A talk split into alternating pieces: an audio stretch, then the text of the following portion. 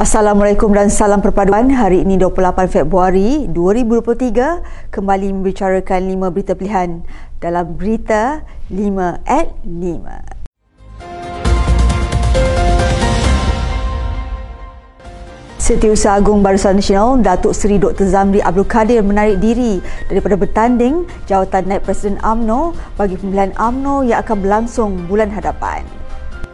Beliau menjelaskan keputusan itu dibuat selepas mengambil kira tugas rasminya sebagai Menteri Luar Negeri dalam kerajaan di mana banyak perkara dan urusan hal-hal luar negara yang perlu diuruskan demi memartabatkan Malaysia di pesada antarabangsa. Bagaimanapun, beliau telah mengambil ketetapan untuk mempertahankan jawatan Ahli Majlis Tertinggi AMNO pada pilihan AMNO sesi 2023.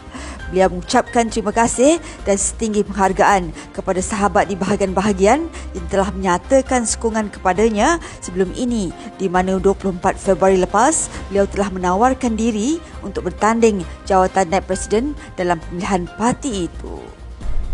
Menteri Besar Pahang, Datuk Seri Wan Rosdi Wan Ismail berkata, terdapat dakwaan wujudnya kem dalam kalangan calon yang menawarkan diri merebut jawatan Naib Presiden AMNO pada pemilihan parti bulan hadapan.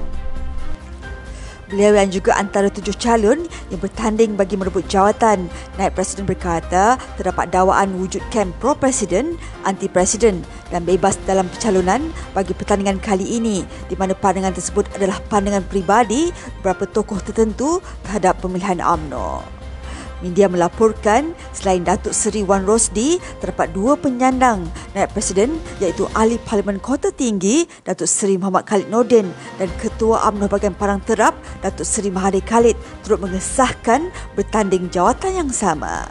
Sementara itu, Datuk Rosmi Soha berkata kemunculan muka-muka baharu yang menawarkan diri untuk bersama dalam pemilihan AMNO ini membuktikan demokrasi sedang berlaku di dalam AMNO.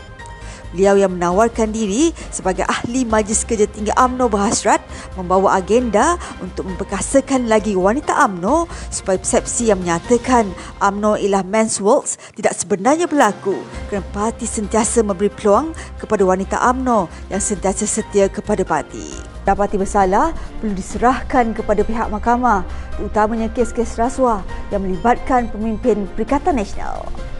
Tegasnya, sudah semestinya segala siasatan akan dijalankan dengan telus memandangkan negara, badan-badan tertentu dan mengamalkan kedaulatan undang-undang.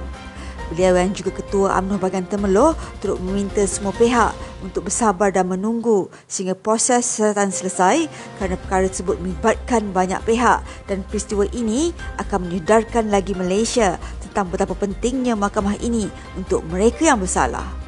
Mengulas mengenai pemilihan, beliau turut mengumumkan untuk mempertahankan jawatan Ahli Majlis Kerja Tinggi AMNO pada pemilihan musim ini dan beliau berharap berbekalkan sedikit pengalaman sebagai Speaker Dewan Undangan Negeri Don Pahang, beliau dapat memberikan sumbangan kepada parti.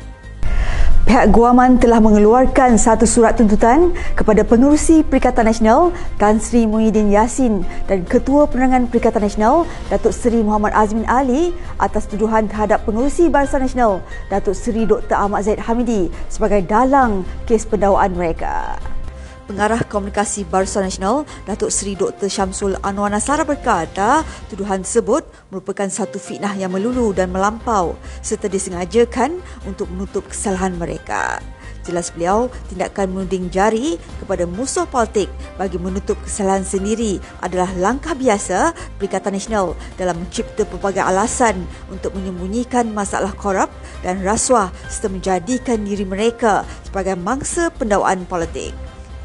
Beliau yang juga ahli Parlimen Lenggong itu berkata satu surat tuntutan letter of demand telah dihantar oleh pihak Guaman kepada penama Tan Sri Mudin Yassin dan Datuk Seri Muhammad Azmin Ali sebagai tidak balas daripada tuduhan yang tidak berasas agar menarik balik kenyataan mereka mohon maaf secara terbuka dan membayar balik pampasan ganti rugi atas fitnah yang dibuat. Majlis Ulama AMNO yang ditubuhkan oleh Presiden AMNO Datuk Seri Dr. Ahmad Zaid Hamidi di Perhimpunan Agung AMNO 2022 membawa peranannya yang tersendiri terutamanya dalam menasihati parti bagi merealisasikan asas dan tujuan AMNO.